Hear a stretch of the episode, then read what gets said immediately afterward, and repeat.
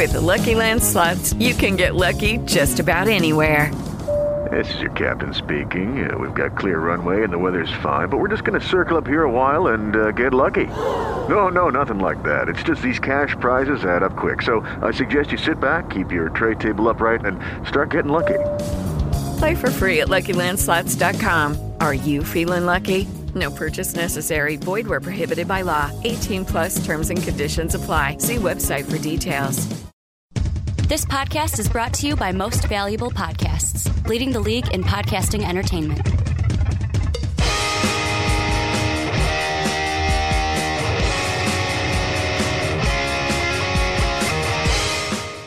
What's up, what's up? Real MVPs, Ricky Widmer here, along with the Mark Weber. Dub them ease. And that is the right intro. That's how you get it done, Mark. Is, Yep. uh, this is, I'm going to be honest, this was take two because I thought it was the primetime podcast for some reason. But we are here for the onside kick, giving you everything going on in the NFL. And Mark, today is a glorious day because what day is it, Mark?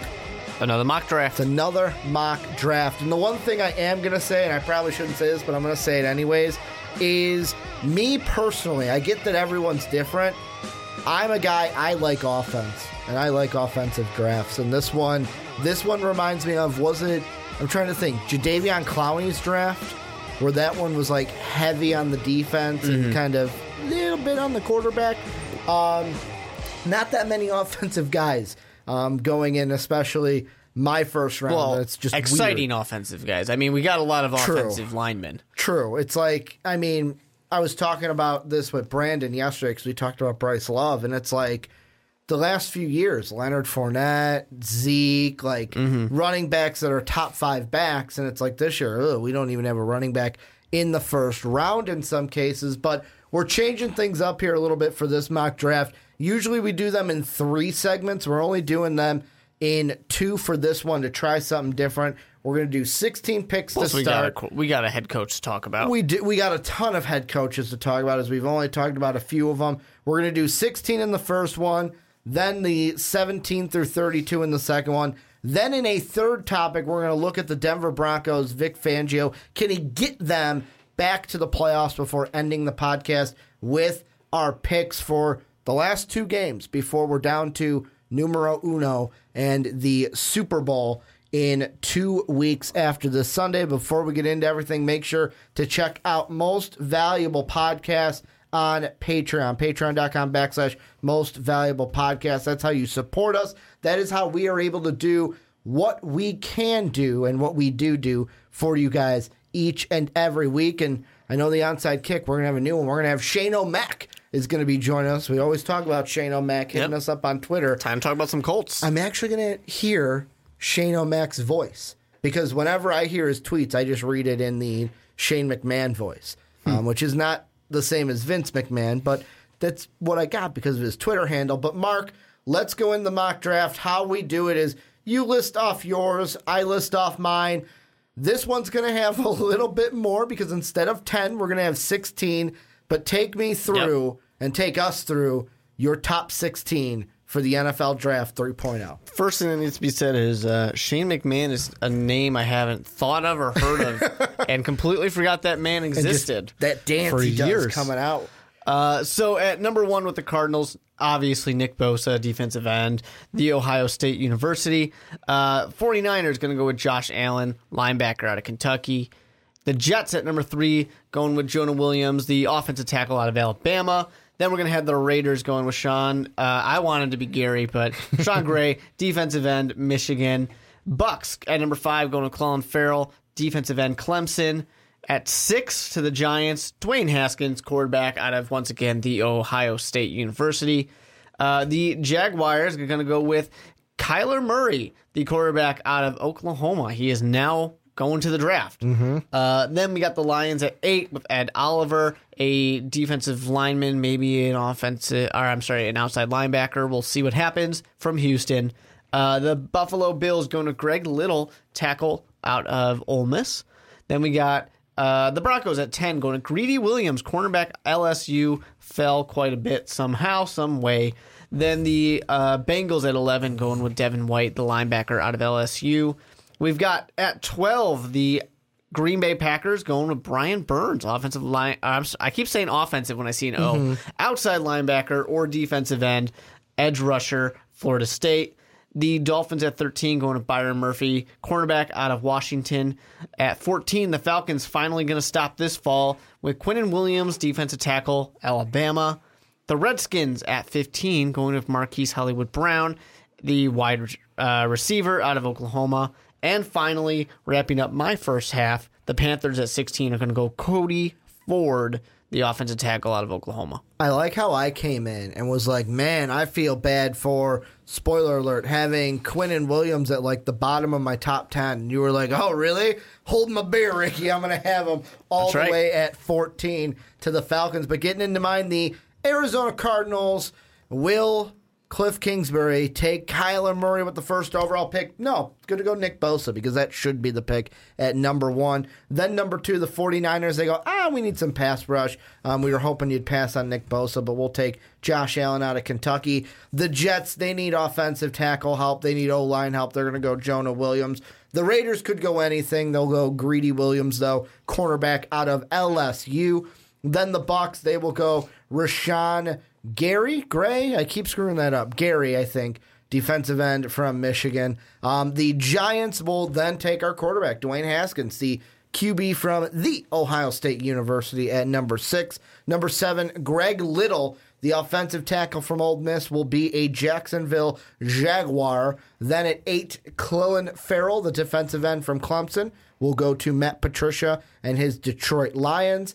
Then at nine, Quinnen Williams, the defensive tackle from Alabama, goes to the Buffalo Bills. Number 10, the Denver Broncos, Vic Fangio comes in. He goes, I want a guy that uh, some had as the second overall pick very early in the process. I'll get Ed Oliver with the 10th pick in the draft out of Houston. Then the Bengals at 11, they're going to go Devin White, the linebacker from LSU. Packers at 12 go Marquise Hollywood Brown, the receiver out of Oklahoma. Dolphins, they've come out and said they're not going to go quarterback this draft. They're looking to next year, so they'll get a pass rusher and Jaylon Ferguson, the defensive end out of Louisiana Tech. Then at 14, the Falcons go Dexter Lawrence, the defensive tackle from Clemson. Redskins at 15 go Devin Bush, linebacker from Michigan. And then rounding it all out at 16, the Panthers, taking the same guy you had them take, Cody Ford, the offensive tackle from Oklahoma. And the first thing I want to ask you, Mark, mm-hmm. has to do with the first overall pick. There's two questions I have for this. The first one I'm going to ask you is the one I've had lined up since last week. Should the Cardinals trade the first overall pick? Because if you look at it, the last time we had a base value for this, because we haven't seen the first overall pick traded since 2016, think back to that draft. Tennessee had it at number one. The Rams gave up. So Tennessee traded its first, fourth, and sixth rounders to LA. In return from LA, they got a first, two seconds, and a third, plus a future first and a third rounder in the following year's draft. Is that the route that the Arizona Cardinals should be thinking? Let's trade this for someone that wants Kyler Murray, wants Dwayne Haskins. Let's load up on picks to get some valuable players for us. If they could somehow get a trade going, then yeah, that'd be their best case scenario. Because here's the thing about the Cardinals: they're a team that has a lot of things they need to fix. They've got an aging team, um, and if you have Nick Bosa now, he could be dominant, but he's going to be at the end of that fifth year pretty soon before this team is really ready mm-hmm. to do something um, to where it's like, well, so much for that cheap rookie. Now we're mm-hmm. paying him a lot of money.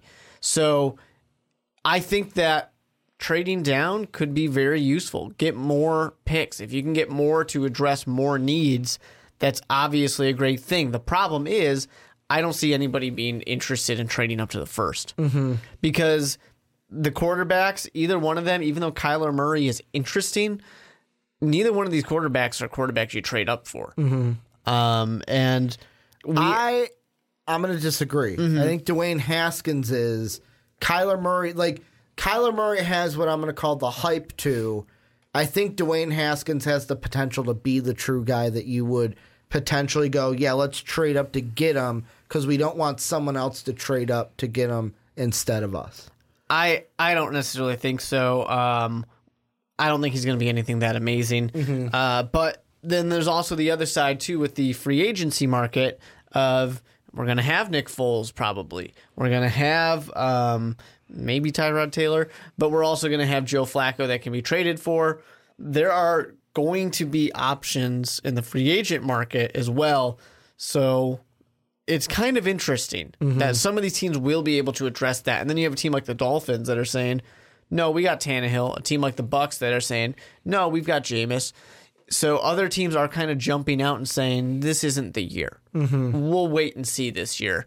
And then next year, all right, we can pounce. Well, and I, the thing I find interesting is, first off, if you look at it, the Rams were 15th the year they traded up with the Titans for quite a big the jump. number one pick.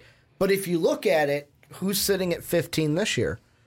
The Washington Redskins, a team that could trade up for a quarterback because their top two broke their leg. Like both of them broke their legs Yeah. this year. And you're right now, Mark Sanchez is your quarterback because there are some people that are like, oh man, let's see if Nick Foles um, can come back next year. There are other people that are like, no, he's done. Like his career Alex Smith, over. Yeah, Alex Smith. Yeah. Um, with the injury, the Theismann like injury Mm-hmm. that he had um, this season, the thing I wonder is for me, like trading up, like there's going to be trade talk during, like leading up to the draft, especially as the rumor mill kind of circles um, for some of these players.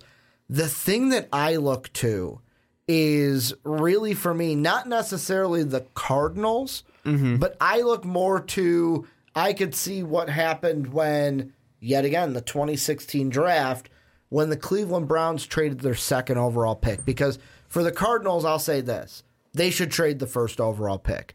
If I they don't- could, yeah. I don't think that A, taking Kyler Murray, B, taking Dwayne They're not gonna take Kyler Murray. or That's C, taking um, Nick Bosa is going to solve all of your problems. There are even people that are saying, like, well, is Nick Bosa really the number one pick because of the injury, um, the core muscle injury that Mm-hmm. Yeah. he has been nursing really since the TCU game? I've expressed concern about it before in the past, but Mm-hmm. he's just kind of that default number one Mm-hmm. until somebody is bold enough to make a claim otherwise. And the trade I can see, and I'm going to actually put this in as a prediction. If we see a trade for a quarterback, this is the one we're going to see. The Giants will trade up with the San Francisco 49ers. Because I look at it and I go, you look at Cleveland and Philly the year for Carson Wentz. Cleveland was at two. They gave up a set. They gave up their second overall pick and a conditional fifth, and then the selection was upgraded to a um, comp fourth round pick um, selection if the Browns received one. Um, and they got back the eighth overall pick, the 77th, and the 100th, plus Philly's next first round pick and a second round pick Yeah. in last year's draft. So I don't think that the 49ers would get that much from the Giants, but at least getting three picks in this year's draft or even two, plus maybe a first next year. I just, something tells me that the Cardinals and Cliff Kingsbury and that uh, management is not going to be able to pull the button or pull the trigger, I should say. But John Lynch will. John Lynch has, and John Lynch will. And like John Lynch, he's already shown it before with the Bears and Mitch Trubisky. Not, I'm not saying the swindling the Bears because Mitch played up this year, Yeah. and really hindsight is 2020. But John Lynch is the guy where he'll get you to be like, hey, you, you know, you want Mitch, like you know, you want to trade up for him, and they're like, I think yeah, we, give a gotta get our lot of credit to John Lynch Mm-hmm. when really he did what any beginning GM's going to do, which is trying to accumulate picks. Yeah, I mean, at Mm-hmm. Why this not- point, I don't think he's going to. And here's the thing, do though. it again though? the Giants, the Jaguars, and essentially the Redskins. Mm-hmm. Those are the three teams that need quarterbacks. Joe Flacco's going to one of these teams. Nick Foles is going to the other one. Mm-hmm. That leaves one team that needs a quarterback. Mm-hmm. You might be able to give me the argument of saying, well, the Broncos need a quarterback too, but they do have Case Keenum getting paid for another year. Mm-hmm. So they've got Case Keenum still, and they could still try and upgrade, sure. Uh, but in that case, there are two quarterbacks worth a first round pick. I don't see any reason why anybody really needs to trade up for one of these guys. I think we're just used to it, mm-hmm. so we we're trained to expect it. But I can see this being a year where people just sit and hey, if the quarterback's there, we'll take him. Because even the Giants, they don't need a quarterback; they need one, but they don't need one. Mm-hmm. They're not desperate. They've got Eli Manning; he's there still. I mean, the thing is, though, is there. It, it's funny with Eli too because last year, Giant fans had the pitchforks and the torches out, Yep. and were ready to get rid of Eli. Well, the coach was bad. now under Pat Shurmur, it's like, oh well, he's not that bad. It wasn't his fault. But we have Eli being what Eli always is, which is an Mm-hmm. inconsistent good quarterback. He's good. He's always going to be good, but he's also always going to be inconsistent. And how many of these quarterback? I, I know we've had this conversation before, but how many teams like look at the Giants? They're gonna sit there and go, "Oh, well, we're at six. You know what? We won't take a quarterback at six. Let's see if Will Grier's there at thirty-seven. It's possible. Let's see if Daniel Jones because they don't need somebody to start day one, Mm-hmm. anyways. They could let someone be a Patrick Mahomes start next year. I just the thing like the thing that I think is if there's going to be a trade this year for a quarterback, Mm-hmm. it's not necessarily going to be like the Rams and Eagles where oh my god this guy is so good we got to get him. Yeah. Like we have to get like where it was I can't even remember two. I think it was if correct me if I'm wrong. The Eagles traded with the Browns first and then the Rams traded with the Titans, right? Or did I it happen honestly vice don't versa? remember. Because I thought it happened like that. Someone in the comment section will have to correct me, but it's not going to be like that. It's not going to be like, oh my God, we need like, Mm-hmm. Yeah. oh, you got the second pick. Oh, we're going to get the first so we can have our choice between either of them. I think, if anything, Mm-hmm. and this will be like you say, oh, well, we like to give John Lynch so much credit. If he gets a deal done and makes a deal, Mm-hmm. I think this will be a deal where we go, you know what, hats off to you because you were able to get one done because it's Potentially, gonna, yeah. It's gonna take a Depends G- what he gets for it. exactly, but it's gonna Yeah. take a GM this time to play two. And I know that it's the um, not hundred percent version, but Mm-hmm. you need a draft day move of like, ah, come on, Mark, I've got so and so on the phone. Like, come on, clock's a ticking. Like, it's Mm-hmm. gonna need that GM to try to play teams against each other that may need quarterbacks. I mean, Jacksonville's another one that like how antsy are they going to get, Yeah. especially if they can't get a deal done for Joe Flacco or something. And and somebody will the Ravens aren't going to go out there with Joe Flacco again this year. Someone's Mm-hmm. Yeah. getting Joe. Um, and there's already been interest for him, and there's already a short list of places he might go. And Jacksonville's someone- one of them, And someone's going to overpay uh, Dig, uh, Big Dick Nick. of course. I mean, he's a Super Bowl MVP. Mm-hmm. Uh, but for me, when I look at these options here and whatever's playing out, obviously there's only two first round quarterbacks. Like I said, it's Dwayne Haskins and Kyler Murray. Um, I do think someone's going to jump on Kyler Murray in the first round. I don't think it's going to be a number one. Over, I mean, I laugh at the Cardinals, Cliff Cur- uh, Kingsbury saying like, I'd "Oh, number take one him. overall." Yeah, I'm sure you would, but that's why the head coach doesn't pick the cor- the draft picks. That's why it's the GM that does it. Cor- Uh, the head coach shouldn't be trusted. But to me, I think that Kyler Murray is a more interesting pick, but he's just there's so many unknowns with him. Um, whether you want to talk about, you know, it's kind of short, or if you want to talk about the fact that he might play baseball, if you want to talk about the fact that he's really only potentially doing this whole NFL draft thing to leverage more money out of the A's, Yeah. which is what he's been trying to do. Um, but I still think he, at this point, I said it before, I would not take him in the first round if it was my choice. I would trust it, mm-hmm. but I think he's going to go in the first round now. And that's why I told you I refuse to have him in a first round mock unless I know 100% he's going to choose football over baseball. Because if I was a GM, mm-hmm. I wouldn't make like I wouldn't invest that much into a pick where Yeah. it's like because some some of these quarterback teams look at it Tampa Bay we could take it we can get a defensive guy look at the Giants we can get a defensive guy Well, anybody can, yeah. Exactly. Like this draft is so heavy defensively There's- mm-hmm. to where it's like we can bolster our defense and then worry about quarterback next year. That's year. why I think there's one team that really fits, potentially a second team. But that's why I got them going to the Jaguars because Mm-hmm. the Jaguars can do it.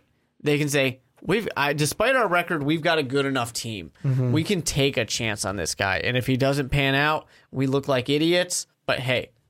It didn't really set us back that far. Mm-hmm. Um, the Broncos arguably could do it as well, but I think they're in less shape to do it. See, I just the thing with the Jaguars to me is the thing that you do is if you take Kyler Murray Mm-hmm. and he doesn't play for you, well, you could have had an offensive tackle. You could have helped out Blake Bortles. You could have helped out whatever Blake quarterback Bortles isn't a quarterback, You're yeah. gonna like you could have helped out whatever quarterback you're gonna have behind center, but you went ahead and took that risk. And I know what you're saying. Like hindsight, draft is a risk. Hindsight's twenty twenty. Sometimes mm-hmm. you've got to take those risks, but I can't wait until we get to the combine. And I hope, I hope that GMs stare Kyler Murray mm-hmm. right in the face and go, Where are you standing, big guy? We need, like, I need to hear it out of your mouth. Yeah. Are you in this? Are you not? Because, like I told Brandon on the Primetime podcast this week, as a GM, I would kind of feel like you're one foot in, one foot out. And if I'm drafting you to my team, like GMs, coaches, they like all in guys. Are you all in mm-hmm. for this team? Because if you're not, then we're not going to draft you. Yeah. My biggest fear, if I was a GM, is that I can't trust what he's telling me because he's been wishy washy already. But the big thing I'm convinced after the whole, uh, hey A's pay me twenty million or whatever it was, fifteen million or something like that. Um, he's just doing this to leverage a, a bigger contract. Yeah, Out of baseball. yeah, he just wants a better contract, and he'll take it if the NFL gives him more money. He'll take that. I think it's purely going to be who's offering me the best deal. All right, I'm going to you. Yeah, and I mean that's one thing where if you're an NFL team, maybe then if you're the Cardinals, let's say you really like them and Cliff likes them and the He's not going to the Cardinals. You and- gotta stop well, that. Mm-hmm. no, no. If the let's say the GM because the thing with the Cardinals too is I don't trust their their management at all. Where I Mm-hmm. can see their management going.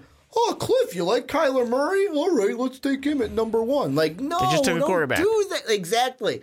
Why are you doing Mm-hmm. that? Like you said, the teams that keep drafting quarterbacks always continue to draft quarterbacks. And I just I feel like it's going to be interesting to see how this plays Mm-hmm. out. I think he goes to baseball in the end. I think that the A's It's probably better eventually pony up. And the one tweet I saw that was absolutely hilarious is uh, someone tweeted like, "Tell, give me one good reason why Kyler Murray would skip the NFL for baseball." And someone quoted it and said, "I don't know, be able to have good motor skills after at the age of forty-five And from baseball, not getting hit." yeah, baseball pays better. maybe not having the uh, potential chance of CT. I don't know. Right. There's always that. But the last two things I want to ask you, very kind of briefish. Mm-hmm. First one's the Buccaneers. Yep. Bruce Arians, I know we haven't done a deep dive on him with the Buccaneers. We will at some point. But the thing I want to ask you is it seems like Bruce Arians is going to be a guy that's all in on Jameis Winston.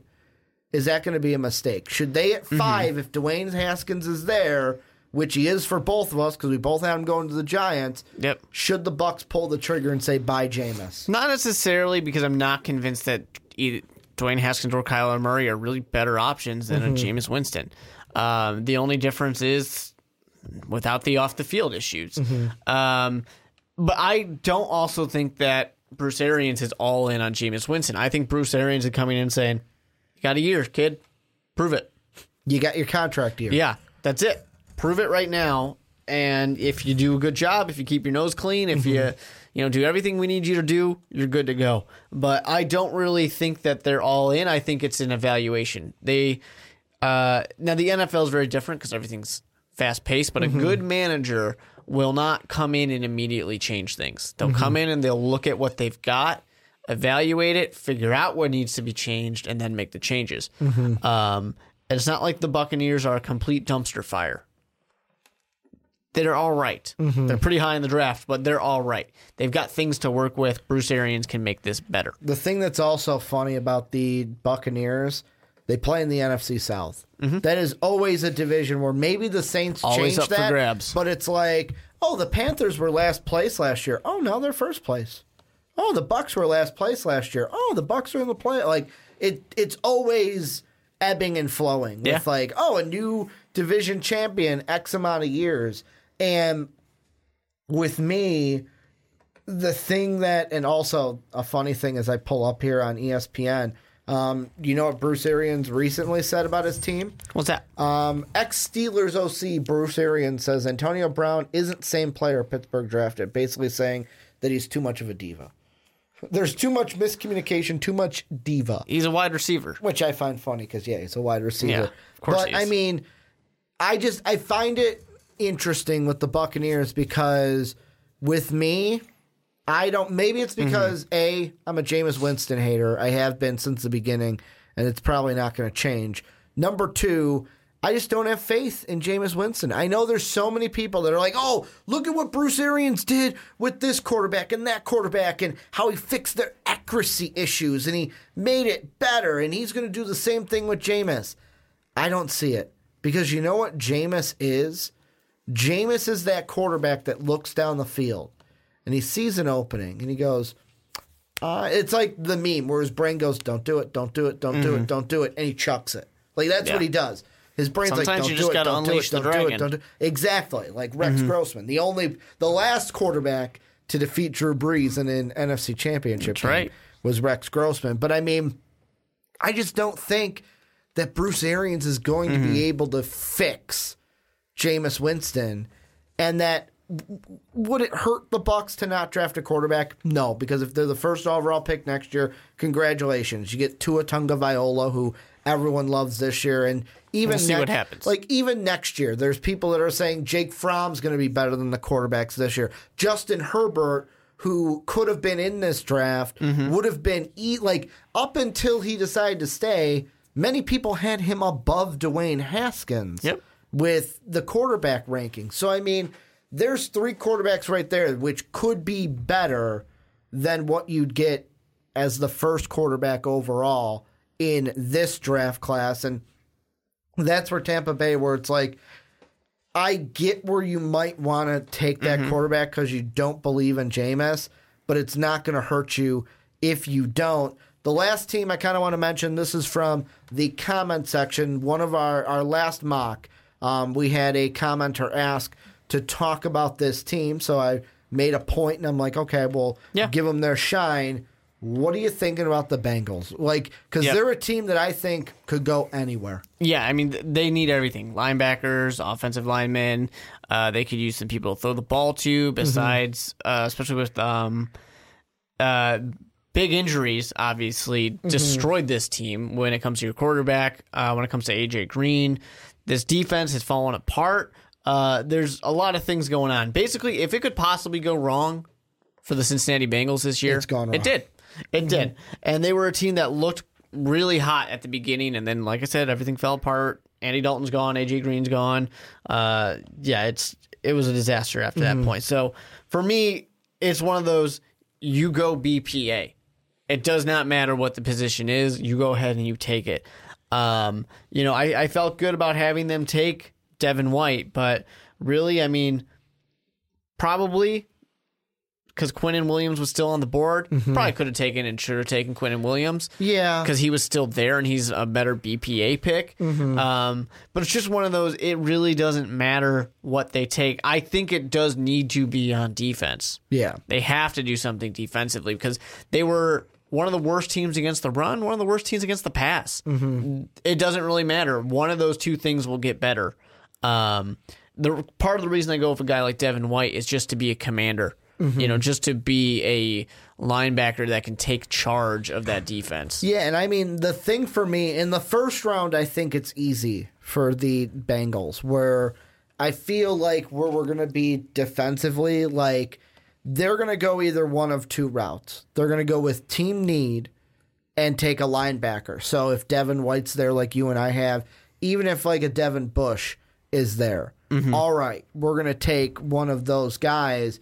To me, the more important thing with them, and this is kind of a branch a little bit without getting too much out of the first round, is I look at pick 42. Is Noah Fant going to fall to them at that one? Because if they were a team, if they continued mm-hmm. on the trajectory that they were, like they started off five and one, looked like to be a playoff team, and then kind of sputtered. I know an injury to Andy Dalton will help that, but let's say they continued on the path they were. If they ended where, let's say, the Ravens were, or if they won an extra game and ended where the let's say Chargers were, because that's where the Charger or not the yeah the Chargers because that's where um they would have ended up maybe if they were in the Raven spot and then beat it beat the Chargers. If they were like 28 towards the end of the draft, a playoff team, Noah Fant would be a really nice pick for them. And I say that only because Tyler Eifert was injured this year. He's going to be heading to free agency. How is that going to affect his free agency? But at 11, that's way too high for Noah Fant. You're not even mm-hmm. thinking about Noah Fant. So for me, Yeah. it's like take either one of the linebackers, take a defensive playmaker. To me, though, watch that 42nd pick because if Noah Fant falls out of the first round and he falls a little bit in the 2nd he could be one that they kind of pounce on in the second round. I just think that this Bengals defense was too bad to, Soft. to skip Mm-hmm. any defensive player. Um, if there's a defensive player and an offensive player and they're at least comparable, you go with defense Mm-hmm. for the Bengals because you, the team desperately needs it. And they're gonna have like at eleven, they're gonna have a plethora a linebacker, Oh, corner, um, defensive end. This is where you guys come in though. Let us know what you guys think of our picks one through sixteen. Also, let let us know what you think of the new format for this one. Do you like it better? Um, with 16 picks instead of just the top 10. Let us know down below. But Mark, let's move on into the next, the second half of our mock draft. Before we do, though, make sure if you're listening on podcast services around the world, hey, maybe you're on iTunes, maybe you're on your iPhone, maybe you're on Apple Podcasts.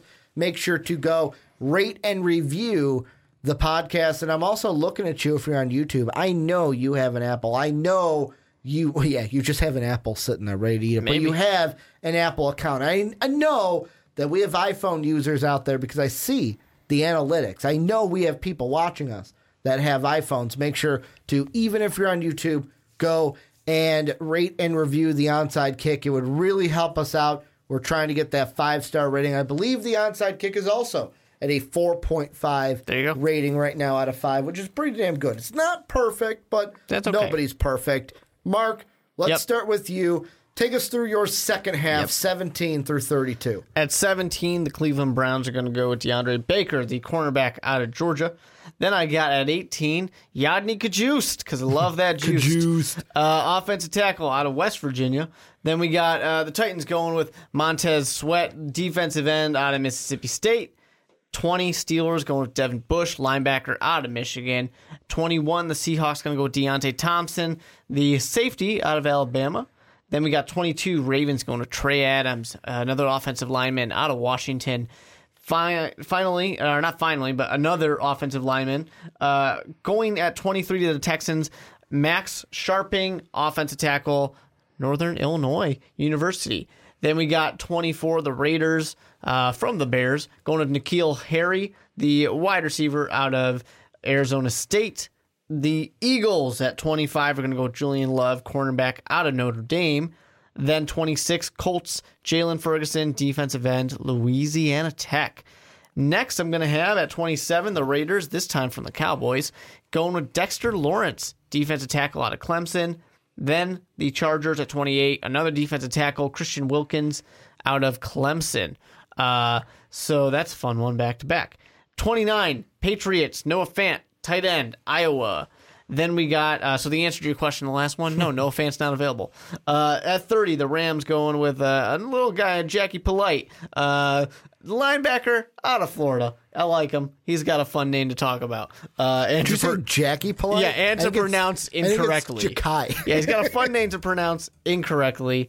Uh, Chiefs 31 going with Derrick Brown, defensive tackle out of Auburn. And finally, the Packers from the Saints. Don't worry, Packers did not win the Super Bowl. Uh, A.J. Brown, wide receiver, Ole Miss. So it happens every time. Mm-hmm. You know how like you go, oh Jackie Polite, and it's like we screw up names all the time. We're not perfect. Well, and Um, it, it's also fun sometimes. The thing I am gonna say right now, I should learn how to say his name because I had the Rams go with him in my You do. 2.0. I am gonna screw up a name again uh, from Old Dominion, so I'll apologize right now. But at 17, the Browns they're gonna do the same thing you had them do. DeAndre Baker, quarterback from Georgia. Then my Minnesota Vikings, we get Gary Kubiak. The offense should be better. And we're going to go Trey Adams. We need some offensive line help. Uh, we need to bolster that offensive line. Then the Titans, they need someone to catch balls out there. Um, they're going to go with N'Keal Harry, the wide receiver from Arizona State. Then the Steelers are like, man, maybe we wanted that wide receiver, but they'll go Julian Love, cornerback from Notre Dame. Seahawks, just like you, are going to go Deionte Thompson, the safety from Alabama. Ravens, bolstering some defense right here, some pass rush. Montez Sweat, the defensive end from Mississippi State. Then again, just like you, the Texans going Max Scharping, the OT from Northern Illinois. Then the Raiders via the Bears, they're going to go with Brian Burns, the pass rusher from Florida State. Then the Eagles go Byron Murphy, the cornerback from the Washington Huskies. The Colts, they are going to get a steal in my mind. Christian Wilkins, the defensive tackle from Clemson, to bolster that defense, and another great pick for them. And then the Raiders, this time again via the Cowboys, they're going to go A.J. Brown, get Derek Carr, receiver, because they traded one of his this past year. So they trade Amari Cooper to the Cowboys. Then with that pick, they take the wide receiver out of Ole Miss. Then the Chargers are going to go with Derrick Brown, defensive tackle out of Auburn. The Patriots, they will go Jachai Polite, the outside linebacker from the Florida Gators. Then the Rams, the name that I knew, I continue. I'm like, oh, I should look up, and then I never do. Uh, Oshane Ximines, I hope I said that right. Um, outside linebacker, Old Dominion. Then the Chiefs go Trayvon Mullen, cornerback from Clemson. And then last but not least, the Packers, pick number 32 via the Saints, go Damien Harris, the running back from Alabama. And you say, like, oh, Noah Fant not available. Well, in mine, he still is available. That's why I had brought him up. The first team I want to ask you about is I mentioned his name during the first half of our mock draft. I'm going to mention the team now, right now, Yep. the Steelers. How will the Antonio Brown situation affect their draft, if at all? I don't know. I don't really think that it will because there are still good weapons out there for Big Ben or whoever in the future. I mean, Juju Smith uh, Schuster is a great wide receiver who maybe it'll be a little tougher if an Antonio Brown is not there to demand a lot of coverage. Uh, but they've got great weapons. They've got a good running back. They've got a good running back that they're not using, and who knows what's going to happen with him, with Le'Veon Bell. Um, but they had a great fill in, and this team did fine. The problem for this team was just that they kind of imploded a little bit, and getting rid of a well, two really, with getting rid of Le'Veon Bell and then getting rid of uh, Brown as well. Those are hopefully going to help out that locker room. However, it's not getting rid of Big Ben, which I think would help that locker room out quite a bit. Um, but you know, that's just because I think a lot of these problems are also kind of stemming from him. Um, I don't think it really changes much. See, I don't think I'm going to say this. I don't think it changes their first round plans. I think after that it might change mm-hmm. what they're going to do. And the reason why I say that is first you got to ask yourself this question is when are they going to trade Antonio Brown? Is it going to be before the draft? Probably not. Is it going to be after the draft? If so, yeah, like if he's getting traded, I think it happens between post draft and beginning of the season. At the absolute latest, trade deadline. Like, I don't think he. I at this point I don't think he gets past the trade deadline of next season. Yeah. As a Steeler, but I know for sure that I don't think he's getting traded before the draft. And Mm-hmm. the only way he's getting traded before the draft, like the Steelers would love to trade him before the draft because then they could try to finagle a first round pick this year out of a team. Like, Yeah. for example, the 49ers, who have been linked to, like, Jerry Rice is like, we're going to make it happen. We're going to get Antonio Brown here. Oh, Antonio Brown really wants to come here. You don't think the Steelers would love to be like, hey, John, like, John calls up, yeah, what, what do you want for, like, what, what's your asking price? And they go, give us a second overall pick. Yeah.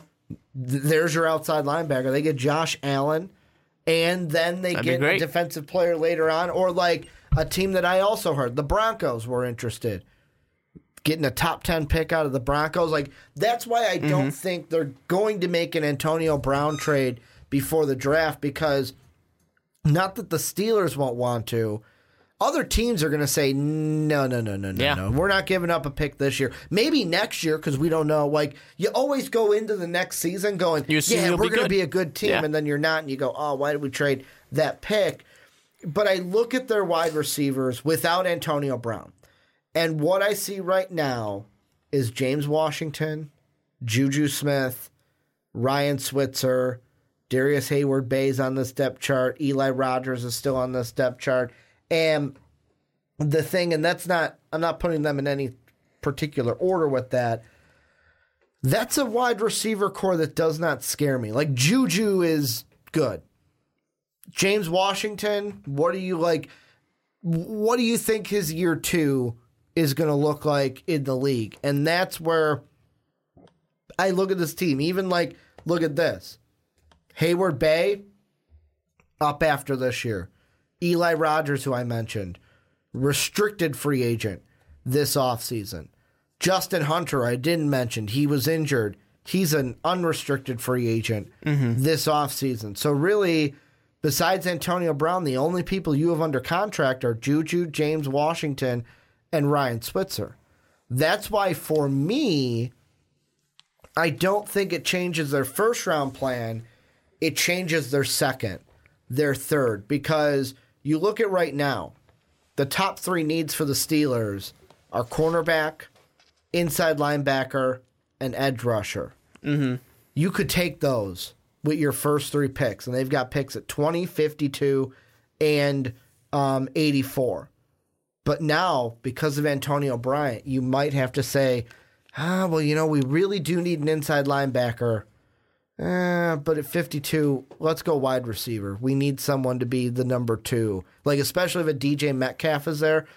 Eh, yeah, we're going to need to go wide receiver now. I would have loved to go defense, but we got to go wide receiver But they now. still do have good tight ends. They still do have a good running back. Mm-hmm. So they can get away with not doing it. It doesn't mean that they don't in the second round say, yes, let's take somebody if there's a good wide receiver there. I mean, you should always take the best player that's Mm-hmm. available. Um, but they have talent to where they can get by. Rebuilding a defense is going to be very helpful when you look at this and say, well, we got to go against Baker twice a year. We're going to have to go against Lamar Jackson twice a year. Mm-hmm. Uh, you know, Andy Dalton was hurt this past year, but he's still a good quarterback. We still face good quarterbacks. And the real thing that you look at if you're the Steelers, we got to face Tom Brady. That's what it is. You have In to beat Tom yeah. Brady. Yeah. You should always be focused on how you beat Tom Brady, and a good defense is what you're going to need. And I mean, you mentioned those tight ends. I mean, it's easy. Like Jesse James is a guy. If he comes back, he'll get re-signed. Um, but really, the only one under contract right now is Vance McDonald. Still, like Vance McDonald to me, maybe because I'm thinking of more of a fantasy mindset. He's not a guy that, if I'm a defense, Vance McDonald isn't a guy that strikes fear into me because I'm not Chris Conti. Like if I'm Chris Conti, Sure. I'm freaking out because they'll a big thing when it comes to the turf. Steelers is it's not just these individual pieces; Mm-hmm. it's the offense as a whole. Yeah. You know, it's not a throw it on us, Big Ben, Mm-hmm. or it's not a uh, you know we really need to shut down this run. It's everything. They have the run game. They have Mm-hmm. a passing game. They've got it all. Um, they do need to improve some of these pieces, sure, but they've got enough to where the offense as a whole is still going to be good no matter what. And like I'm looking at their I'm looking at their defense have um kind of players and this is yet again the double-edged sword they're going to have to play with in the draft is you could always say like, "Oh, look at like Artie Burns isn't up this year. Joe Haden is still um, with us. They drafted Terrell Edmunds last year um, at corner. Oh, Jon Bostic, he's still there. TJ Watt's still there. Bud Dupree has another year before he's up.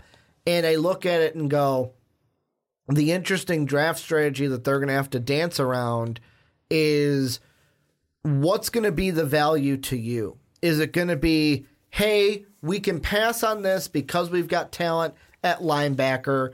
Let's go get an offensive weapon. Or what I think might win out unless they re- like unless they really get scared at their wide receivers. Like they could take a wide receiver in the fourth, fifth, sixth. I just don't think a fourth, fifth, sixth wide receiver is going to add the type of talent that you need, especially if you're going to trade Antonio Bryant or Antonio Brown. Um, yet again, they could also add a wide receiver in free agency. Yep. Um, if they want one, but the reason why I, if I'm them, I focus on defense for the first three picks, is because with these contracts, a lot of them, except for maybe the defensive line, are up next year. So for me, I'm thinking I don't want to draft that rookie next year and he's got to come in and replace. I want to draft that like linebacker. I want to draft that linebacker now, give him a year in the NFL to work, and then if I don't re-sign someone like let's say a Jon Bostic, then it's like okay, this rookie that I drafted is not a rookie. He's going into a sophomore year Yeah. and he's had some growth in the league already. Definitely. Yeah, I mean, this is a good defensive draft. It's the right time to load up on defensive players. The other team I want to ask you about is we talked about their head coaching hire in Matt LaFleur with the Packers. But what I want to ask you particularly is what to you does Matt LaFleur change the Packers draft strategy? Because the thing I find interesting is for you, you had the Packers go defense Yep. and then offense. Mm-hmm. I've bought in. I've said, you know what? We got Matt LaFleur. Let's go ahead. We went double corner last year. Let's go double offensive weapon this year. Let's go ahead and get Marquise Hollywood Brown, a deep threat for Aaron Rodgers this year, and then pick 32. This is my mm-hmm. sneaky kind of like kind of dark horse pick. I am convinced that if Damien Harris is going to go in the first round, it will be to the Packers. And the reason why Matt LaFleur saw big success last year with Derrick Henry. Why not get the Packers? And I know that Packer fans are going to bring up Aaron Jones. I forgot to mention him in that Packer segment. But Matt LaFleur will look at it and go, I can get the running back that I had so much success with last year. You say so fit- much success, but we're I talking mean- about the Titans, who really were The Titans didn't kind of a just mediocre offense. I mean, of course, like mediocre offense, yes, but there were games Mm-hmm. where Derrick Henry had good rushing games. Yeah. and I think that maybe Lafleur could see Damien Harris and go, "Hey, that's the type of running back I ideally want for my system." Like I had in Derrick Henry, and I will win more games here because I don't have Marcus Mariota anymore. I have Aaron. I have Aaron Rodgers. I almost said Andrew Luck. I have Aaron Rodgers. I don't think that Matt LaFleur changes a single thing because the Packers needed wide receivers before this. They Mm-hmm. need wide receivers still. They also still need a lot of help on defense. Uh, the Packers are a team that have a lot of needs, Mm-hmm. um, and that's been masked by Aaron Rodgers, and will probably continue to get masked by Aaron Rodgers if he gets out of the almost slump that he was in this Mm-hmm. year. Um, I don't think Matt LaFleur changes anything because to me, Matt LaFleur is still a hire that was, hey, Matt, um, we just need you to kind of, I guess, be here. And don't rock the boat. Yeah, like, don't really talk to Aaron. Uh, let him do his thing. Uh, he's not he's not interested in you. Um, you know, or the flip side of hey, uh, we need you to become Aaron Rodgers' best friend. Uh, you know, just do whatever Aaron wants you to do. You you spent a season with Sean McVay, right? All right, you're hired. Yeah, this is just a scenario where the Packers want somebody who's just going to come in and just be a different face, really, um, and hopefully not mismanage the clock like Mike McCarthy likes to do. Yeah.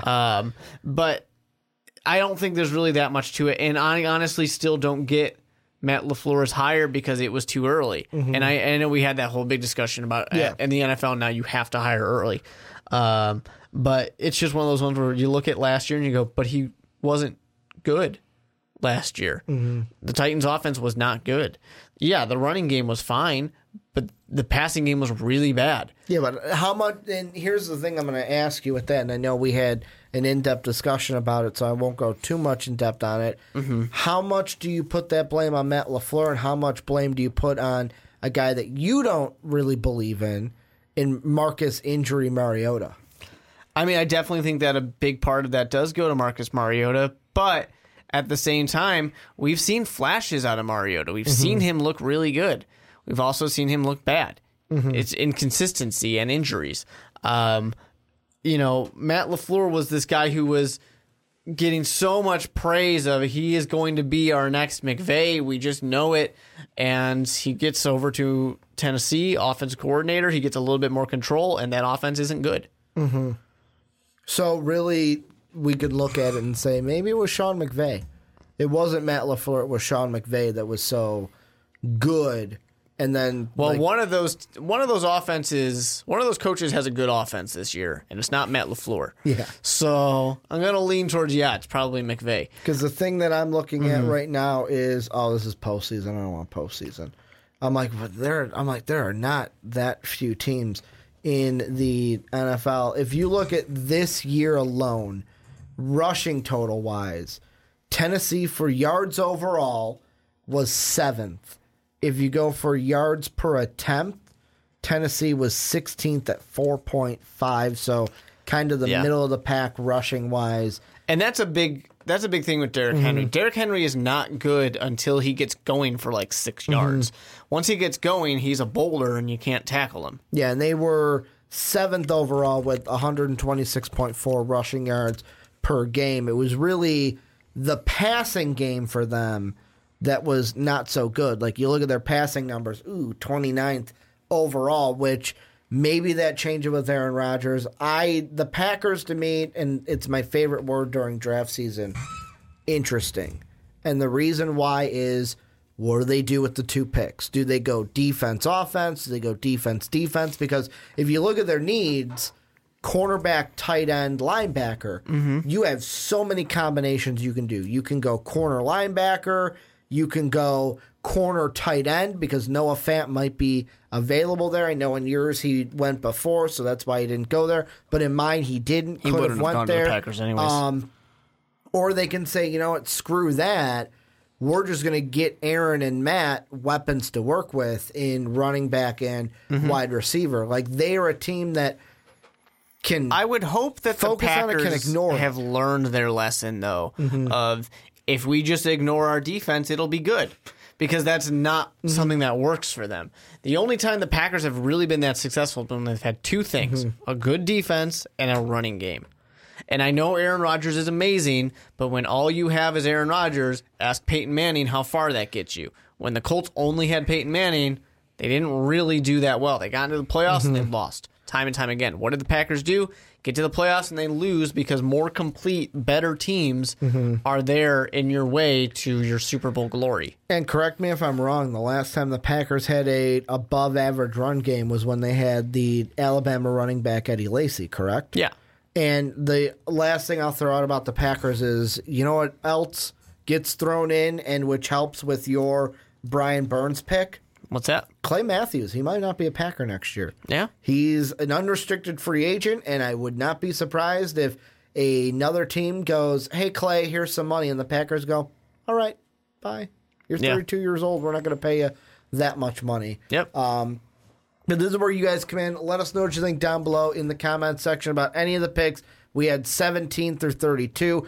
Also about the two teams we talked about in this segment, the Steelers and the Packers. What do you think about both of them moving forward as we continue on into draft season and draft coverage. And Mark, let's move into our last topic. Before we do, gonna plug the Twitters for this. Go check out Mark at the with two E's, Mark Weber. I'm at Ricky Widmer. Most valuable podcast is at most valuable pod. Make sure to hit us up if let's say you're not a comment person guy. Maybe you're uh, in the audio verse and you're listening to my voice rather than watching me talk, go ahead and hit us up on Twitter with anything we've been talking about today on the podcast. But Mark, let's take a look non draft topic. Um, let's go and look at the Denver Broncos. They made their hire of Vic Fangio. I know um, you. I don't think you cried. You kind of popped a little sorrow champagne, poured one out for your homie who's not with the Chicago Bears anymore. Um, Although you're happy that you have Chuck Pagano Yeah, I think Um, Chuck Pagano will be good. as your DC. I'm going to ask you, Vic Fangio, how soon can he bring the Broncos back to the playoffs? Here's the thing about Vic Fangio. He's gonna be he's gonna be good for the Broncos because they've got a good defense already. He's gonna make it even better.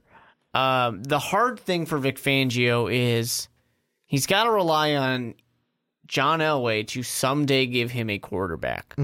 Uh, because Case Keenum was most successful with Pat Shurmur, a guy who is offensive. Like we're just going to go high percentage. We're going to make sure you don't make mistakes. Yeah. Uh, and also they had a really good run game that helps out quite a bit. Uh, you're not going to get that from Vic Fangio. Vic Fangio is not going to be there and go, "All right, Case, here's what we're going to do. We're going to be very methodical with the ball." Vic Fangio is going to say, "I'm sorry, what's your name?" He doesn't know who Case Keenum is. I'm being a little flippant with this, but he doesn't know who Case Keenum is. He doesn't care who Case Keenum is. He's going to get an offensive guy to do that for him. Uh, and that was originally the plan with Gary Kubiak, and then that didn't work out too well. Yeah. Um, but Vic Fangio is going to be interested in making this defense great, and he's going to do a good job. He needs John Elway to give him the offensive talent um, to make that better, and then also go ahead and get that offensive coordinator who hopefully sticks around for a while, mm-hmm. so that way they can be good and just kind of run the show. Well, the thing that I originally really liked was as soon as Vic Fangio was hired, there were the even before he was hired. Oh, mm-hmm. Gary Kubiak's going to come back and be the offensive coordinator. And after they hired Vic Fangio, I'm like, ooh, I like that. Vic can worry about the like Vic can focus on the defense. He's basically doing what Matt Nagy had. I'll focus on the Yeah. offense. I'll ignore like you're a head coach level to where I can just ignore you and let you worry about the um Defense. Well for him it'd be the offense Vic Fangio defense like almost like a Hue Jackson uh, Gregg Williams. I'll focus on the offense until I get fired. You can focus on the defense Until you eventually become take my job. coach. And then you can let Freddie Kitchens be the OC until he eventually takes your job. It's kind of like a man eat man world. It's fun. out there for Cleveland. But then, you know, Gary Kubiak backed out. And I'm happy because now he's an offensive advisory role. And, and yeah, that, that's an interesting one. Offensive advisor slash assistant head coach. Yeah, I mean, it's kind of like a Hue. Ja- he's the Hue Jackson of the Minnesota Vikings. He is. Um, until you know the Minnesota Viking fans that are not like myself, because there were people calling for Zim Dog's head, which I was like, why? Zimmer, Coach Zimmer is not Mm-hmm. the terrible. problem Just here. fire him Um, immediately. do you want to go back to the Leslie Frazier days? Yes. I don't. Do you want to go back to the Brad Childress days? Please do. I don't. Um, but I mean, the big thing is they got to lock down their offensive coordinator. And for me, I almost feel like it's a scramble at this point. And the reason why I say that is like the big report that I'm seeing from like yesterday is report Broncos interviewing previously de- de- denied Rich Scangarne- Scangarello, where it's like, all right, you denied this guy the job. Now you're re-inter. You're like, all right, we're gonna bring you in for the interview now, to where it's almost like, oh shit, what do we do? Mm-hmm. What do we do? Because the Broncos, to me, are not going to be successful if they don't get the offensive coordinator that can handle the offense competently while Vic does his thing with the defense. Yeah, I, I think that's going to be the tough thing, and maybe it takes a little bit to figure out. But I think what's going to help Vic Fangio is you know this defense is going to be good. You know it is. So that's going to give him enough time to hopefully let the offense get figured out with coaching, with getting a quarterback someday. Um, that's going to be, and of course, you, you know, you just lost to Demaryius Thomas. You could use a wide receiver. That'd be nice. Um, that's going to be very important. So the thing that, of course, just makes me skeptical. I love John Elway as a quarterback. He's one of my favorite quarterbacks, but he is proving he's not very good at the whole GM thing. Well, and before I say what I'm going to say, I need to correct myself. Wasn't denied by the Broncos. Um, he was blocked from interviewing with the Broncos by the 49ers until they pulled a USC and was like, fine, you can interview um, with the Denver Broncos. But even John Elway, it's been reported, he said recently that it was a mistake. Like, he admits it was a mistake to hire Vance Joseph. Like, he shouldn't have done that and should have maybe went somewhere else with that. It's easy to say that it's kind of two a dick thing after. to say, though. Uh, well, too. it's John Elway. Do you know To- him to do anything? I, I know, but just to be like, yeah, you know what, that guy was such a big mistake. Fuck that guy. I know we fired him, but I really want to rub the salt in the wound and tell him that he was bad. Like, let's be completely honest. I've seen commenters in whenever we talk about the Broncos that are like, "Get rid of that scumbag John Elway." Like, great quarterback, but get rid of that scumbag GM John Elway, and then we'll be able to win again. yeah. to me it's like it's a two-parter where you mentioned it earlier. Oh well what about what do they do at quarterback? Because even john elway has called case keenum a short-term fix. And i see here this is from 24-7 sports. The broncos are among six teams in the race for joe flacco here's the thing let's say they do get the Rick um, Scangarello, who is with the 49ers, he's worked with guys like Jimmy Garoppolo for a little bit, Nate Mullen, CJ Beathard. Can he do enough if they get Joe Flacco to be that veteran quarterback for the Broncos? I, I think that they probably could. They are a team where if they have this defense and if they can get this offense some weapons, Philip Lindsay's a great uh, running back and will be potentially a great future running back. And when they get Royce Freeman too healthy. Yeah, I mean they've got a lot of things to build around. The problem is whoever the quarterback is, whether it's Case Keenum, Joe Flacco, Nick Foles, whoever it could be, there's not really anybody for you to throw the ball to.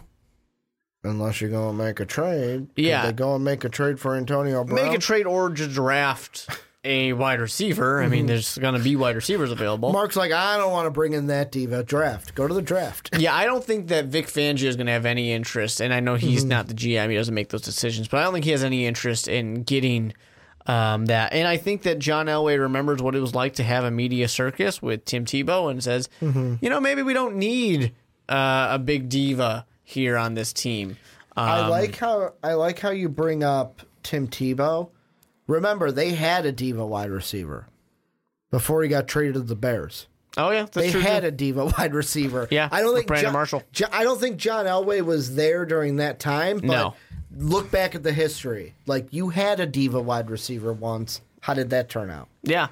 Um, and it's just one of those things where I don't think he is going to want to, you know, get involved with that. I think I'm going to be very interested to see what that market is mm-hmm. for Antonio Brown, just to just to figure that out because I really wonder how many teams really want to dive into that guy who's ripping apart the team the 1st mm-hmm. moment they start to lose. Well, and especially too, where like, and I get that like analysts on ESPN, like how much of it is what they really mean, and mm-hmm. then some is them digging into like because Dave was talking about how he was listening to Stephen A. Smith, and Stephen A. Smith, I guess, said something like, "Oh yeah, on the show um, today." He's like, I didn't believe the point that I was coming at, but he's like, if you don't come at it with kind of that feeling, with like that gusto gusto behind it, nobody's gonna believe a believe you. No one's gonna take you seriously. So he's like, you got to come at it with that energy. And I mean, what Ryan Clark says about Antonio uh, Brown, I hear the words and I look at Ryan Clark's face and I go, all right, he might be telling the truth here because it looks like on his face he doesn't really like Antonio Brown much.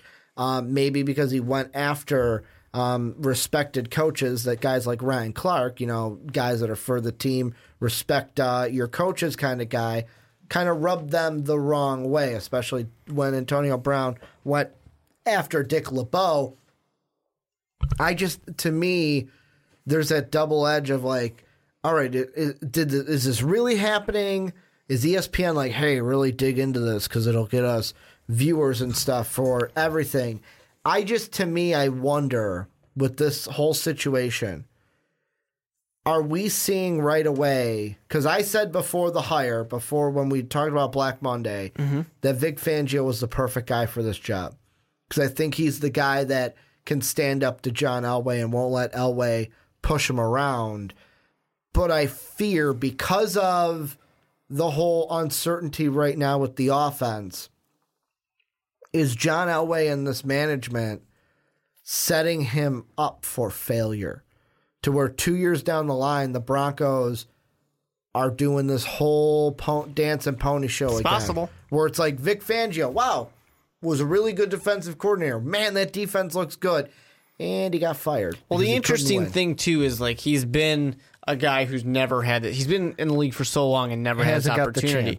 And part of that, I think, people always think of is his personality. Mm-hmm. He's not that you know rah rah kind of head coach. He is very kind of timid and he's sarcastic and it's funny, but like, you know, he's just kind of the guy who's up in the booth and Mm-hmm. calls some plays and that's about it. You know, I mean, obviously there's more to it than that, but he Like, isn't how is he a guy who's going to be on the a- sideline yelling. Do you think, and I don't know if they've said anything about this, he's going to be on the field now as a head coach. You can't be a head coach in the booth, right? I mean, you can't- could. I can't even remember the last time we've had a head coach that was in the booth. I mean, if you arguably, if you're going to let your offensive coordinator run the offense, there's no reason why he can't be in the booth. Mm-hmm. I mean, I don't know. They probably did answer that question by now.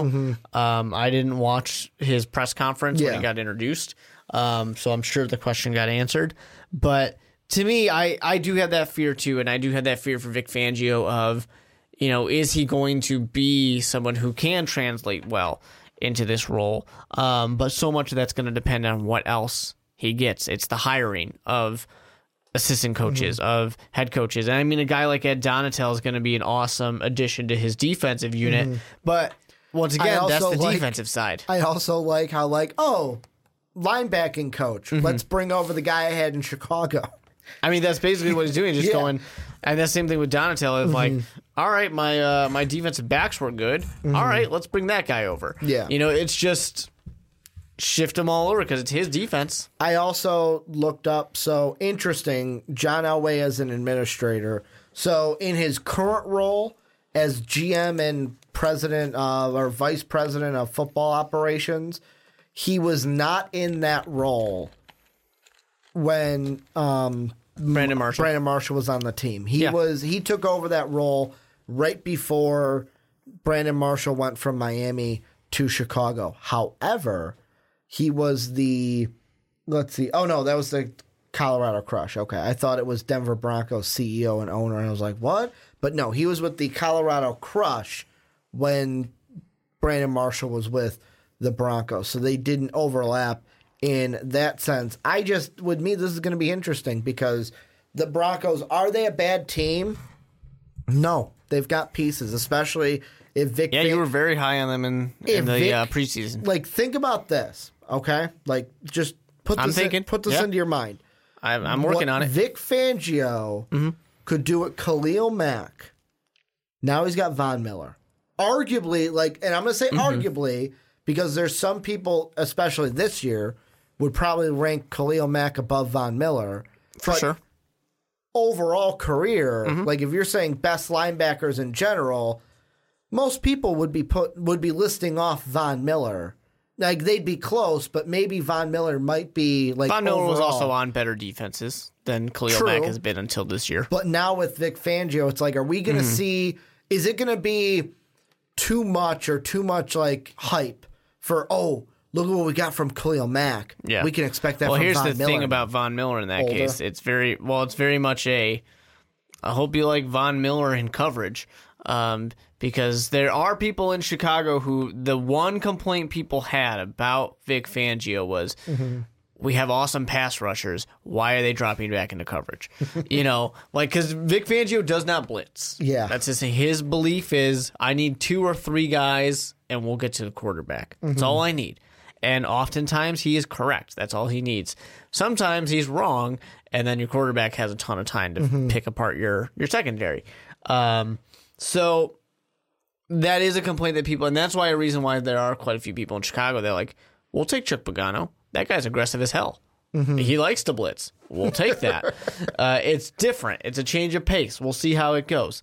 Um, but yeah, I mean, Von Miller is a great player to have. There's a lot of great players on that defense. There's a lot of good players on the Denver Broncos in general. Um, Vance Joseph just wasn't a guy to get it out of them. God, I just I look at this defense too, and I just I can't I can't wait to see what they do with him because Yeah. I mean I know what you're saying, like, and that's another reason too of like for me I look at it and a guy like um, Domata Peko, um, who's an unrestricted free agent this year, kind of a little older. If Ed Oliver is th- like. But that's the thing with that Oliver too. I'm going to ask you about because I had him going to Denver in my mock draft is Ed Oliver a guy? Go back to the uh, the jacket incident. Mm-hmm. How's Vic gonna How's Vic gonna feel about that jacket incident? Because wouldn't Vic be a guy that's like, hey man, I don't I don't want no sass from any of my players. I would imagine so. Yeah, I mean, I think the. I don't think the jacket incident bothered a single person because the jacket incident Except was for Houston's coach, who's not there anymore. Well, that's what I was gonna say. It was an obvious. Applewhite. This coach is uh, a little mad that somebody's not doing what I want him to do, it's, and he throws a little temper tantrum how about he, it. he's sitting out because he cares about his draft stock. A little yeah, he more. was just like, it was just an obvious like, I'm mad. Things aren't going the way I hoped. I'm taking it out on you because you're the one that made me mad. Yeah. you know, um, but like they could take him Yeah. at defensive tackle. plenty of options. Those linebackers, Von Miller, Brandon Mar- talk about Brandon Marshall, Brandon Marshall on the defensive end, Bradley Chubb, who they took last year. And I know what you're saying. Be prepared to watch those guys drop back in coverage and Pretty not much. rush. But it's Yeah. like we talked about Ed Oliver and his ability to rush and get penetration on the line. If they draft him and he's one of those guys pushing forward, then I mean that could be good things for the Broncos. It's just the offense is the biggest question mark. And That's what the needs are. final thing I'll ask you, give me a percentage of 100% they do, 0% they don't. Joe Flacco is in Bronco Orange next year. Um, I'm gonna give it like thirty percent because I really think he's gonna end up on the Jaguars. Um, and uh, yeah, I mean that just makes more sense to me. The one extra thing I want to say about Vic Fangio and the one time where you're like, you know, Vic, maybe this wasn't the place to go. It's just because you sit there and you go, gotta go against Kansas City, gotta go against L.A. Twice. Like, uh, I don't know if I'm gonna win this division anytime soon. Uh-huh. Um, and Well, I mean, you got Jon Gruden and, here's the Mike thing. Mayock, so you're good. Yeah, but you Mike can Mayock beat- knows what a Raider smells you like. You can remember. beat somebody. That's nice. But in order to have been in the wild card, knows what a Raider smells you like. needed to be 12 and 4 Mm-hmm. and still not be good enough to win your division. Yeah. Yeah, it's going to be rough. Yep. It's going to be a little rough. Um, yeah, I mean that that'll be interesting. But also, I mean, Philip Rivers has got to retire sometime, right? So I mean, the Chargers might be looking for a new quarterback, and like you said, like Philip Rivers at this point is just going to be the quarterback we all forget. Like, oh yeah, Yeah. that's right. Like he was pretty good, wasn't he? Um, because his team just doesn't win when they get to the playoffs. But this is when you guys come in. Let us know what you think down below in that comment section. Bronco fans, are you excited about this? Is Vic Fangio going to be the guy to get you back to the playoffs? Are you all in on it, or are you like, eh, let's see what we do with that offense before we start pushing the playoff and Super Bowl button? Let us know what you guys think down below in that comment section. But Mark, let's close out the podcast doing what we do, and it's almost that time to where I won't be able to say that anymore. As we're getting less and less teams into everything, so obviously that means less and less games. So we're gonna make our picks for the conference championships this week. Before we do, make sure to check out mostvaluablepodcasts.com. That's where you guys can go and catch everything for MVP each and every day. You can also catch our shop, and the Patreon link is there as well. But let's jump in. Two games this week. The NFC game will be first. That's going to be a two o'clock around a two o'clock Central Time 2:05. start for us, and then a five forty Central Time start for the AFC Championship game. Let's start NFC. That'll be the first game on the Raider or the Rams. They will play the Saints. Rams beat the Cowboys to get here. Saints beat the Eagles to get here, and Alshon Jeffery not doing too well after uh, that game. I mean, it was a pretty familiar sight. If you're in Chicago, you've seen him drop some uh, some real heartbreakers every now and then. I mean, ap- like after the game that against Chicago, where it was like, wow, Alshon Jeffery playing a playing pretty good against his former team. Um, went back to just the same old Alshon Jeffery. Who wins this game and why, Mark? I'm gonna say that the New Orleans Saints are gonna win it. Um, I do think that this will be a close game, and really, it's gonna come down to how well can the Rams run the ball on the Saints. If they run the ball anywhere near as well as they did when they were playing uh, the Cowboys, they can win this game. And they can definitely win it. Part of that's because Drew Brees is off the field. The other part of it, of course, is just going to be that was an unstoppable run game. That was fantastic. Whoever can run the ball better probably wins this game, but the Saints looked kind of vulnerable. Now, the Eagles are a good team, they've got a good defense. They really came to play, but they made the Saints look like a beatable team. Uh, where the Cowboys made the LA Rams look like they already won the Super Bowl. So it's going to be interesting. I'm still going to go with the Saints. It's in the dome. Uh, they're a favorited team, of course. They they've got Drew Brees. Is really what it comes down to, and I, I still think that Drew Brees and two great running backs, good wide receivers, as long as they can kind of defensively end up stopping that run game, so that way Drew Brees can be back on the field, then Drew Brees is going to do what he needs to do to win. This game to me, I think this is the more interesting game of the two. I agree. And the reason why is because there's so much like both of these games we've already seen this year. Um, the Rams Saints game earlier this year, which was in New Orleans as well, that was the one where we had the one loss Saints, the undefeated Rams. The Rams going to go 19 and 0 this year. And the Saints just beat them 45 Yeah. 35. But and that was one where that Saints offense was clicking. Drew Brees, four touchdowns in that game, not a single pick, had a QBR of 97.2. Jared Goff had a good game himself, 82.1 QBR, a 3 to 1 touchdown to INT. The only thing was Todd Gurley. Yeah, he had a touchdown. He had 68 yards, but, But he the didn't have Saints were able to stop him for the most Oh, part. they he, they were able to limit and Yeah. contain him a little bit. However, the thing with the Saints, here's the question I have. Which Saints team are we going to get? Are we going to get that team or are we going to get the team we saw last week? And the Eagles defense is good. No disrespect on them. However, you look at Drew Brees, only two touchdowns, one interception, 65.8 QBR. This Saints team has not been the same team that they were well, you're in the playoffs. in you the play year. better teams. Well, there's that, but even like towards the end of the year, Mm-hmm. this offense has been kind of slowing down a little bit and have kind of been sputtering. Not That's completely. what happens. Defenses catch up to offenses. And to me, that's the question.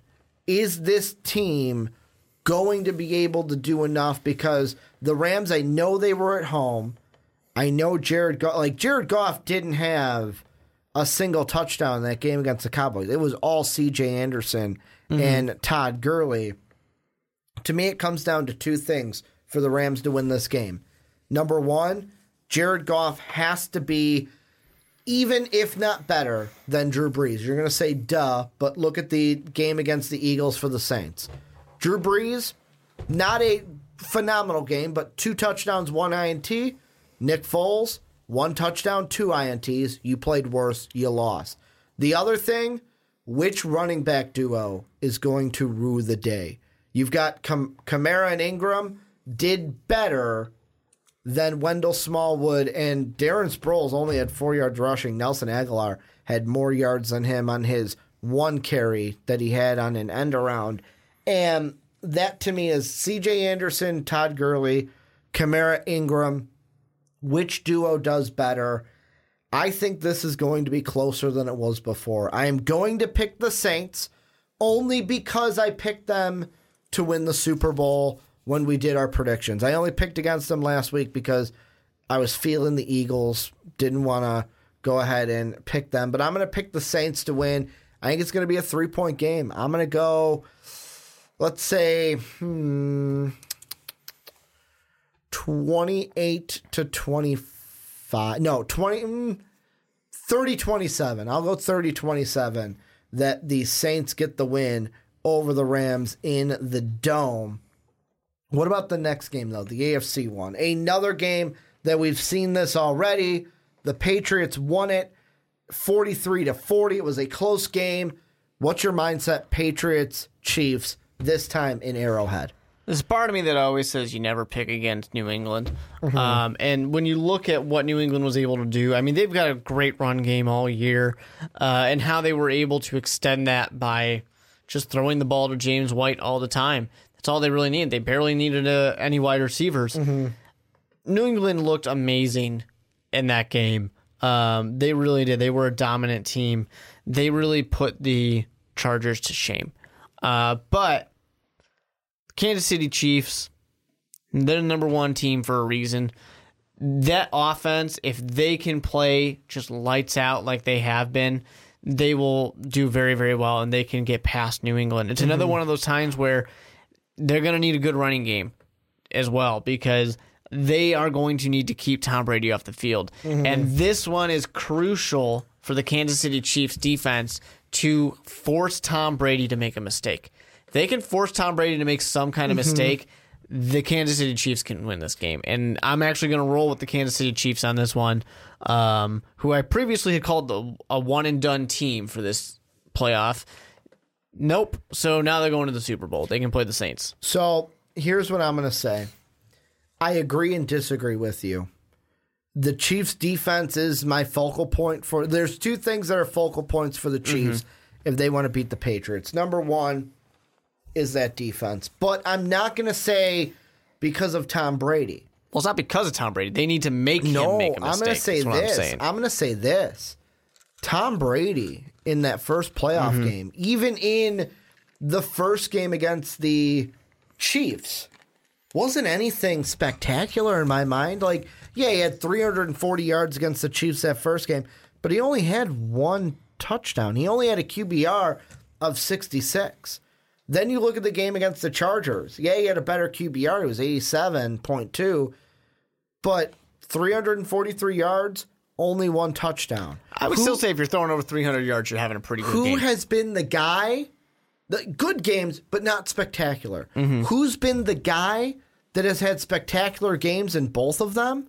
Sony Michel. Yeah. They need to shut down Sony. Like Sony Michel against the Chiefs the first time, 106 yards in two touchdowns. Against the Chargers, 129 yards and 3 Mm-hmm. touchdowns. He is the linchpin. If they shut him down, if they even limit him, Yeah. they have a chance well, you to have to. Like game. I like I said, the New England Patriots run game is a very Mm-hmm. good run game, especially because they get them involved in the pass. yes. So that's a very dangerous thing to stop.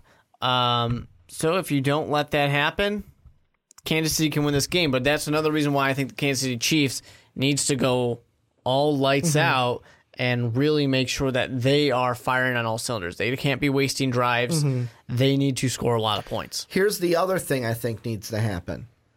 Mahomes needs to have a spectacular game. Mahomes cannot like to me Mahomes cannot have a game that he had last week where it was like, "Oh, 278 yards, no touchdowns, no INTs. He didn't do anything to lose the game, Yep. but he didn't like win the game." No. He needs to be like the last three games we saw the regular season, where it was like 314 yards, three touchdowns, no INTs. Then 326 yards, six touchdowns, no INTs. And then, like the last one against the Chargers to end the regular season, 225 yards, which seems low, but he had four touchdowns in that game. Didn't have a rushing touchdown in any of those. Um, he was shut down in the rushing department for those. But he needs to have a three, four, or more touchdown game if this team is going to win. I'm going to be with you. I am riding the Chiefs to win this game. And I it kind of pains me because like this is exactly what I said was going to happen in our predictions. One of these games I was going to doubt the Patriots mm-hmm. and they were going to prove me wrong. I think last week was that too cuz I picked the Chargers I think to beat the Patriots. I'm going to go with the Chiefs and the score I'm going to go with is 46 to 43. It's going to be a high scoring game. It is going to be a blow, like it is going to be pure offense in this game. Sony Michel's going to have a ton of touchdowns. I expect Patrick Mahomes to show up to this one as well, and it'll be interesting how where this game is being played. Last one was in Foxborough. This one in Arrowhead.